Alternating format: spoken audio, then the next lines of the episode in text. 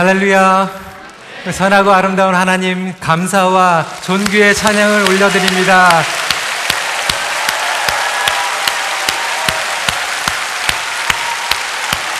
우리의 기도를 들어주신 하나님 찬양합니다.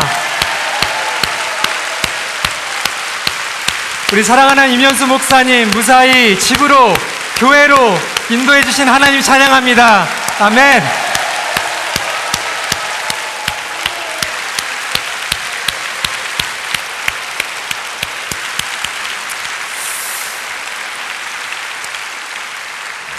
마음 같아서 우리 목사님 올라오셔서 먼저 인사를 드리면 좋겠지만 이 시간은 저희가 주일 예배로 모든 영광을 하나님께 올려드리고 우리 목사님 순서는 축도하기 전에 나오셔서 인사 말씀하는 것으로 하도록 하겠습니다. 제가 선교지에 있어야 되는 일정인데 이렇게 오게 되었습니다. 많은 성도님들이 제가 나갈 때마다 일이 생겨서 자주 나가면 좋겠다고 이렇게 말씀을 해주셨습니다. 목사님 아, 기쁜 소식을 듣고 돌아오면서도 하나도 피곤하지 않고 어, 비행기에서 말씀을 준비하면서도 사실상 오늘 말씀을 통하여서 하나님께서 우리에게 은혜 주실 것을 생각하면서 설레이는 마음으로 오게 되었습니다. 하나님께서는 놀라운 일을 행하셨습니다. 어저께 내셔널 뉴스 그리고 CBC, CTV 여러 뉴스를 통하여서 나중에 결론은 그거더라고요. 아, 하나님께서 우리의 기도를 들어주셨다. There's a power of prayer that God answers our prayer. 이것이 캐나다 전역이 아니라 온 세상에 퍼진 것을 감사드립니다. 할렐루야.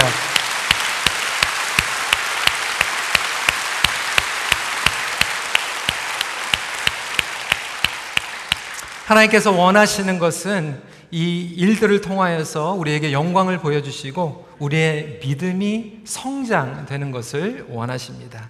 성도 여러분, 하나님은 어떠한 상황 가운데서도 우리의 믿음을 성장시켜 주시길 원합니다. 우리의 기도의 응답을 통하여서 믿음의 성장을 주시는 것만이 아니라 어려운 상황을 통과하는 그 과정 가운데서도 믿음의 성장을 이루어 주시길 원합니다.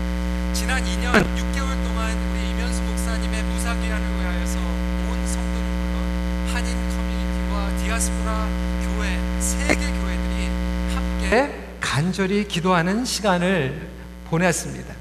돌이켜 보면 모든 여정이 선하고 아름다우신 하나님과의 동행이었습니다. 하지만 그 과정은 결코 쉬운 과정이 아니었습니다.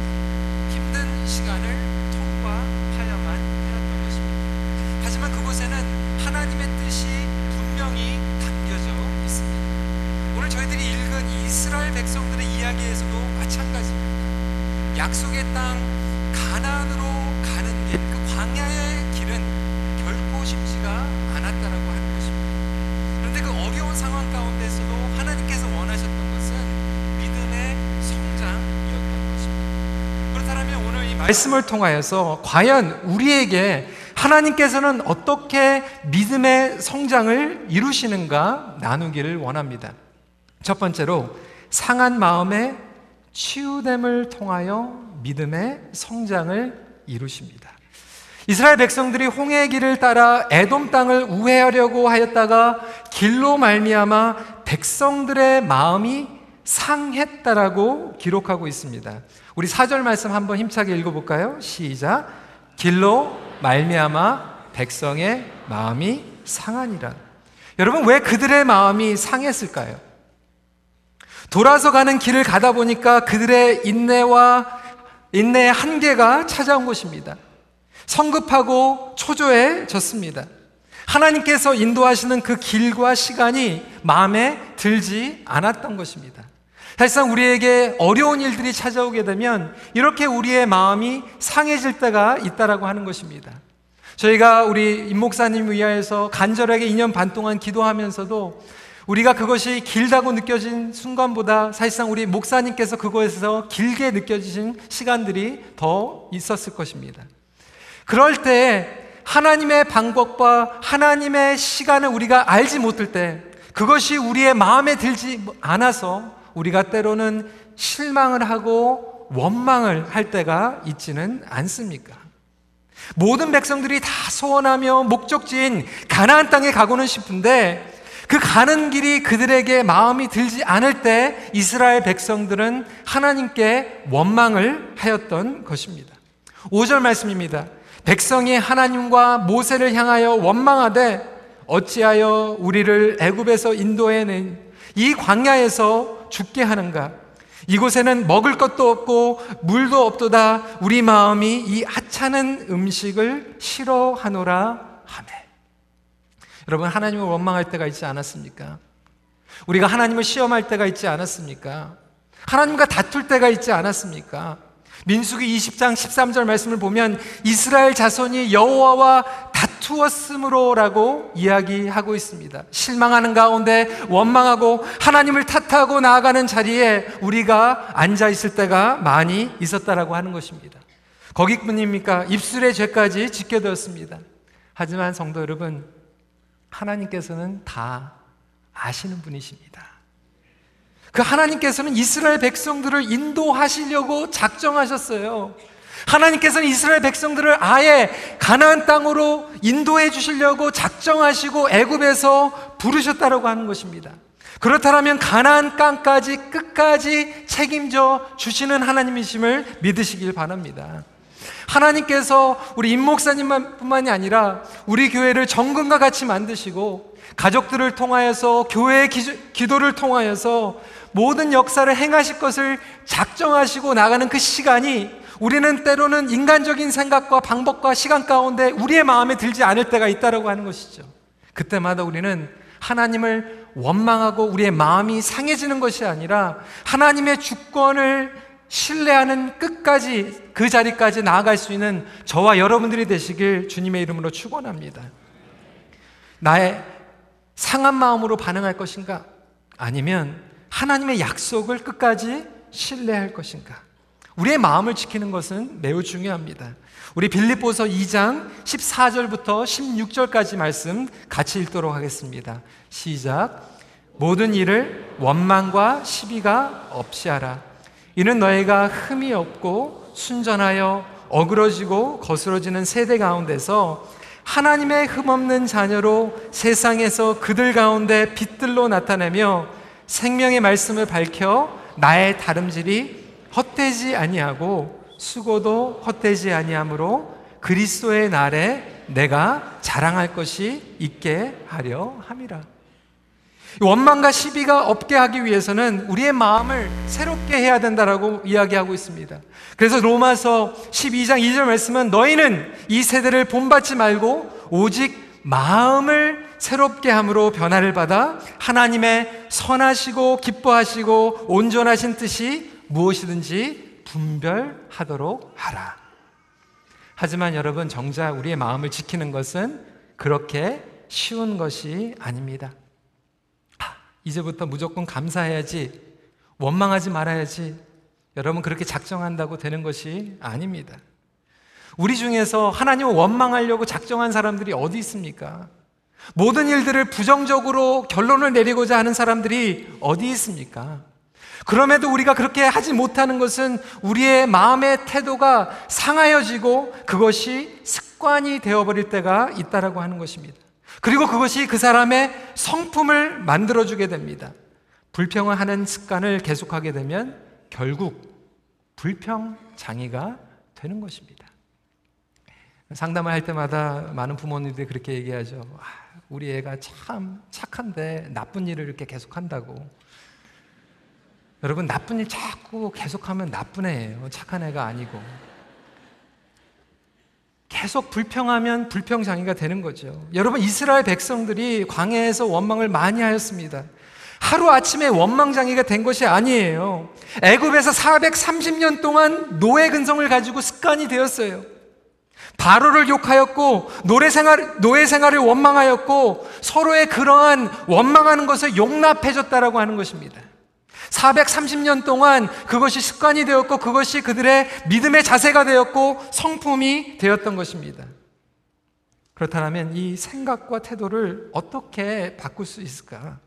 성령님의 능력 가운데 임하지 않으면 그것은 불가능한다라고 하는 것입니다. 그렇다면 두 번째로 생각의 회개를 통하여서 믿음의 성장을 이루십니다. 여러분 원망만 하던 이스라엘 백성들에게 하나님의 심판이 임하게 됩니다. 어떤 심판이었나요? 6절 말씀 같이 읽도록 하겠습니다. 시작. 여호와께서 불뱀들을 백성 중에 보내어 백성을 물게 하심으로 하나님께서 불뱀들을 통하여서 이스라엘 백성들을 매를 드십니다. 네, 여러분 이 말씀을 하나님께서 불뱀들을 보내주셨다라고 하는 이 보내신 원어를 보면요. 사실상 없던 불뱀들을 하나님께서 막 만들어가지고 던지신 게 아니라고 하는 거예요. 이 원어를 보면 하나님께서 만들어가지고 보내신 것이 아니라 그냥 release 했다라고 하는 뜻을 가지고 있어요. 하나님께서 그동안 붙잡고 막고 있었던 것들을 풀어 놓으셨다라고 하는 것입니다. 불뱀이 없었는데 갑자기 나타난 것이 아니라고 하는 거예요. 원래 이스라엘 백성들이 광해를 지나갈 때부터 불뱀들이 사방에 있었는데도 불구하고 하나님께서 붙잡고 계셨고 이스라엘 백성들을 보호해 주셨다라고 하는 것입니다. 여러분, 이스라엘 백성들은 생각을 잘못했던 것이죠. 불뱀들이 왜 없었는데 왜 갑자기 나타나는 겁니까? 하나님을 원망할 수 있지만 그것은 그들의 생각의 한계였어요. 불뱀들은 이미 있었습니다. 하나님께서 보호해 주신 것 뿐이에요. 우리의 삶 가운데에서 위험이 닥치고 어려움이 닥치면 우리는 하나님 여태까지 우리가 잘 살았는데 왜 갑자기 이런 어려운 일이 생깁니까? 라고 질문을 할 수 있습니다. 그것은 우리의 생각의 한계예요. 위험과 어려움이 없었다가 갑자기 생긴 것이 아니라 여태까지 하나님께서 우리를 붙잡아 주신 그 신실하심을 우리가 보지 못했기 때문이라고 하는 것입니다. 그것을 붙잡고 계셨던 하나님의 은혜를 다시 한번 고백할 수 있는 저와 여러분들이 되시길 주님의 이름으로 축원합니다.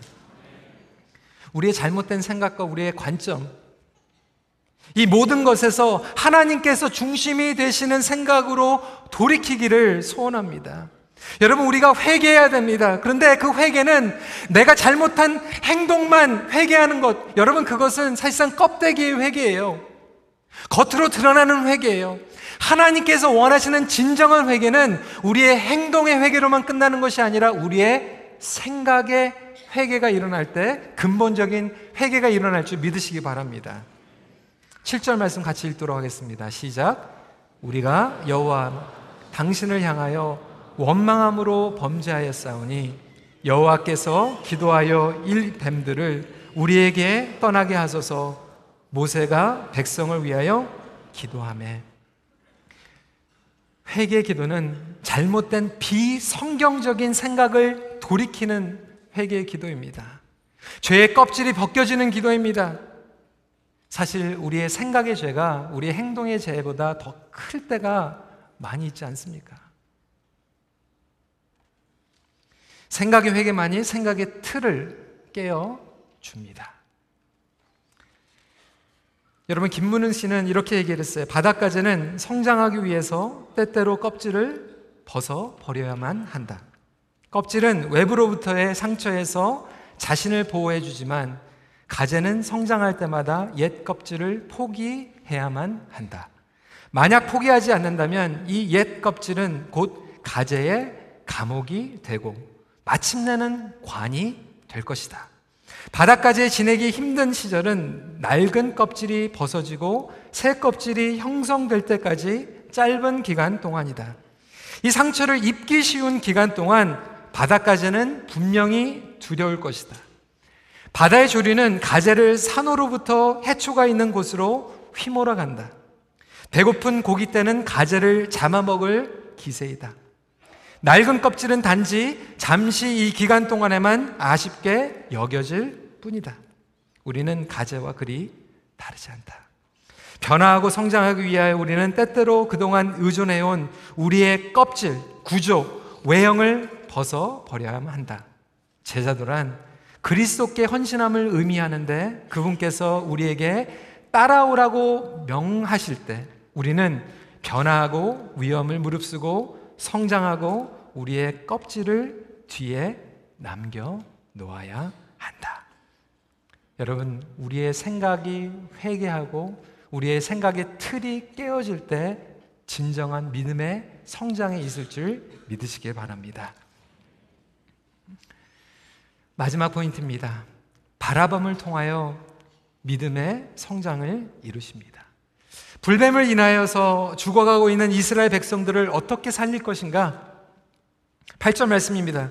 여호와께서 모세에게 이르시되 불뱀을 만들어 장대 위에 매달아라 물린 자마다 그것을 보면 살리라. 모세는 순종하여 노뱀을 장대 위에 달게 됩니다. 그리고 바라보고 산다고 말씀을 하고 계시는 거예요. 여러분 논리적으로 맞는 얘기입니까? 어떻게 그 뱀을 보는데 살아날 수 있습니까? 그것이 바로 하나님의 방법이었어요. 뱀 때문에 살아나는 것이 아니라 하나님의 약속을 믿음으로 믿는 사람들이 산다라고 이야기하는 거예요. 그 약속을 믿고 바라본 사람들은 다 살게 됩니다. 우리가 어려운 시간들을 통과하면서 기도하는 시간, 그 기도하는 시간은 하나님을 바라보는 시간이었어요. 이면수 목사님께서 2700끼를 혼자서 혼밥을 드셨대요. 152주일을 혼자서 예배를 드렸다고 합니다. 그 가운데에서도 어려운 가운데에서 목사님에게 믿음을 지켜주신 하나님께서는 하나님만 바라보게 하셨습니다. 우리의 기도의 능력도 마찬가지예요. 많은 분들이 기도만 해가지고 되는 것은 아니다. 여러분, 하지만 기도가 처음이고 끝인 줄 믿으시기 바랍니다. 물론 하나님께서 기도를 통해서 말씀하실 때는 우리가 순종하며 하나님의 뜻을 이루어야 될 것입니다. 하지만 그것이 시작도 기도로 끝나고 마지막도 하나님께 할렐루야 하면서 기도로 끝나는 것이 믿음의 자세인 것을 다시 한번 고백할 수 있는 큰빛 성도님들이 되시길 소원합니다. 그 약속을 믿고 바라본 사람들은 하나님께서 살려주신다라고 하는 거예요. 오늘 말씀을 보면 그 노뱀을 보는 사람들은 다 산다고 했어요. 아니, 어느 각도에서 얼만큼 제대로 볼 수 있습니까? 여러분, 우리가 오늘 이렇게 2천명 정도가 예배를 드리면서도 지금 서로 잘 안 보일 때가 있어요. 같이 다 같이 서면 보이지가 않습니다. 지금 몇 밀리언이 되는 이스라엘 백성들이 모세가 뭐 크지도 않았어요. 그냥 평균 키에 지팡이를 들고 노뱀을 달면 여러분 저 멀리 있는 데에서 볼 수 있을 것 같습니까? 못 봅니다. 거기에다가 특히 앞에 키가 이렇게 크고 덩치가 큰 사람들이 있으면 어린아이들은 볼 수가 없어요. 그럼 어린아이들은 그걸 바라보지 못했기 때문에 죽습니까? 여러분, 그냥 그 지팡이가 있는 데를 믿고 그 방향으로 향한 모든 사람들은 살게 되었다고 하는 거예요. 우리의 믿음의 양도 다 다를 수 있어요. 어린아이들, 키가 작은 사람들, 시력이 안 좋은 사람들, 여러분 그때 돋보기 안경도 없었어요. 컨택트 렌즈도 없었어요. 어디 있는지 보지 못한 사람들도 다 죽은 게 아니에요. 비슷한데 약속을 믿고 바라보면 살려주셨다라고 하는 거예요. 어떤 사람들은 정말로 100% 믿으면서 바라봤을 것이고 어떤 사람들은 긴가민가 아닌가 다 쳐다보니까 나도 한번 쳐다보자 그리고 반반인데 쳐다본 사람들도 있었을 거예요. 근데 그 모든 사람들이 다 살았다라고 하는 거예요. 여러분 그 노뱀은 바로 예수님을 상징하고 있습니다. 요한복음 3장 14절 15절 말씀 같이 읽도록 하겠습니다. 시작. 모세가 광야에서 뱀을 든 것 같이 인자도 들려 하리니 이는 그를 믿는 자마다 영생을 얻게 하려 하심이라.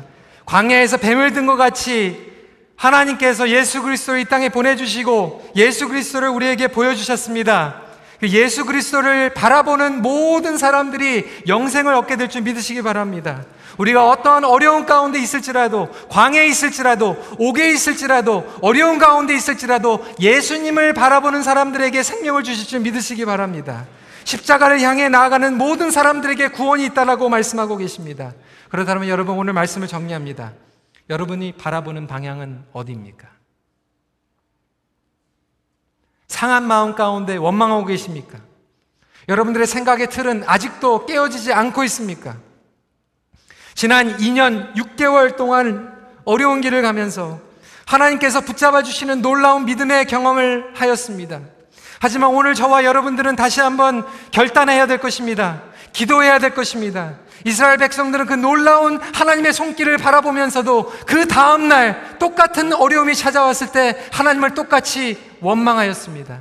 저와 여러분들에게 오늘 이 아름다운 간증, 하지만 내일, 다음날 하나님께서는 계속해서 우리에게 믿음의 여정을 인도해 나가실 때 과연 저와 여러분들은 상한 마음을 치유받고 우리의 생각의 회개를 하는 가운데서 예수 그리스도만 바라보면서 나아갈 수 있을 것인가? 그 질문이 바로 저와 여러분들에게 주시는 질문입니다.